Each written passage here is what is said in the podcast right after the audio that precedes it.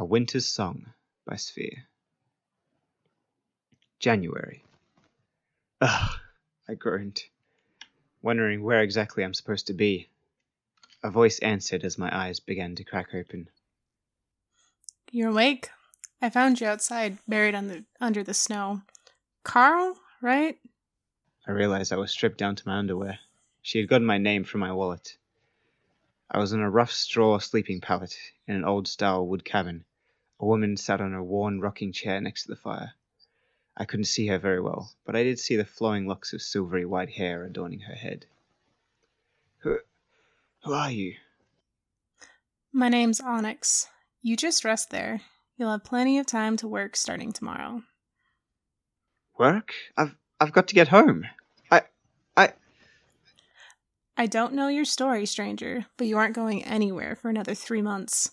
All the passes are snowed in until at least March, and we don't abide freeloaders. So, yes, you're gonna work. I noticed my damp outer clothing draped over a nearby chair. I grabbed them from my position on the bed. I dug through the pockets for my cell phone. I needed to call the police, mountain rescue, or something. I looked at the screen. 10% battery, no bars? Fuck! You're in the wrong place if you wanted that box of yours to work. Nearest cell tower is about 20 miles east, and it hasn't worked right for years. The only landline went down in the blizzard, and you don't look like a linesman for the phone company. I slammed my head back on the straw pillow. Damn it! I wanted to get away for a while, not make my friends think I'm dead. In that moment, Onyx's head cocked to one side as an eerie noise whistled on the wind, raging against the thin windows of the cabin. I'm afraid I have to go.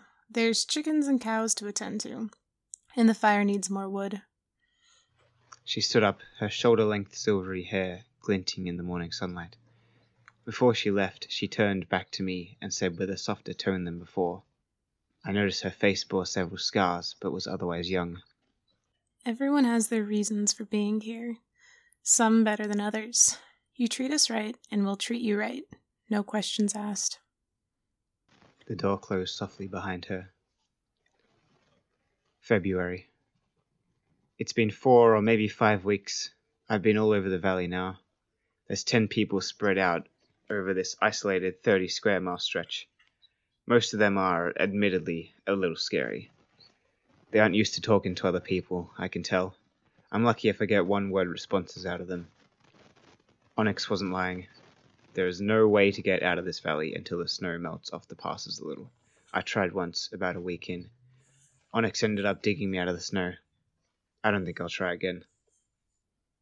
After that first night, Onyx rarely speaks anymore. We work together every day, tending her animals, chopping firewood, and trading with the others in the valley. All in almost complete silence.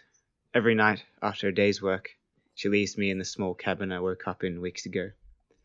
As I try to sleep, I hear strange noises coming from the outside. I can't stand the silence any longer. I must ask her. I cough awkwardly as Onyx turns to leave me for the evening. Wh- what are the noises at night? At, at first I thought they were wind, but. She gives me a surprised look, but then it quickly disappears. It's probably just the wind. You city dwellers aren't used to silence. Your mind is playing tricks on you. But it can't be. It's too beautiful and regular. It's like emotion distilled into sound. You must have some idea of what that is.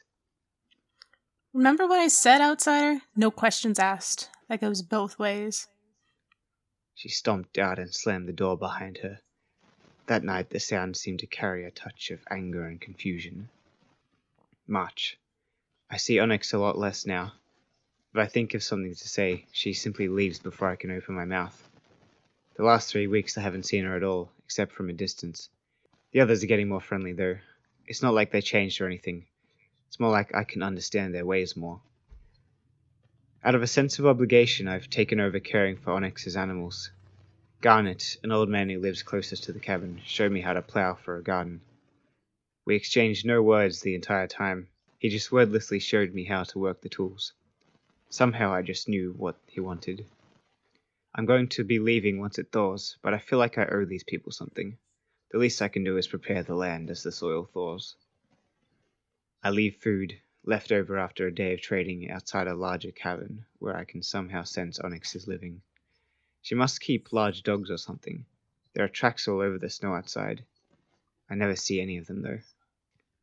The voices at night are growing stronger. The meaning of the music lies just outside my grasp. Some nights I want to leave my cabin and join them, but then my body remembers how cold it is outside. Part of me feels hollow for not joining, though. April. I'm suddenly awakened by a noise. Onyx and some of the other people from around the valley are standing near my pallet in the cabin. She speaks. The pass is thawed. You can leave now. I'm not sure I want to leave. I've never felt so much at peace before. Garnet speaks up from behind Onyx. I told you, he's part of us now. He can hear the. Onyx glares at Garnet before he could finish the sentence. She turns back to me. If you stay, you will never be able to leave again. You said you had friends? I had forgotten about them. My roommates back home, my colleagues at work. This hiking trip was meant to be a week long and no more. They were probably worried sick about me. I guess you're right. I wonder if they think I'm dead. Onyx nods solemnly. Good. I'll guide you to the pass. As we ascended, Onyx stayed quiet. I can sense that she is thinking about something. We reached a narrow crevice that I had been strangely drawn to on my hike. I could remember that now. Onyx said, This is as far as I go. I must return. I continued my walk to the outside world. As I passed through the opening, I felt, more than heard, a voice from behind me. You are welcome to return to the family once you are ready. I turned back and saw in the distance a wolf that had a familiar silvery white colored fur. I knew then that once I had said goodbye to those that mattered to me, I would be back to join in the song.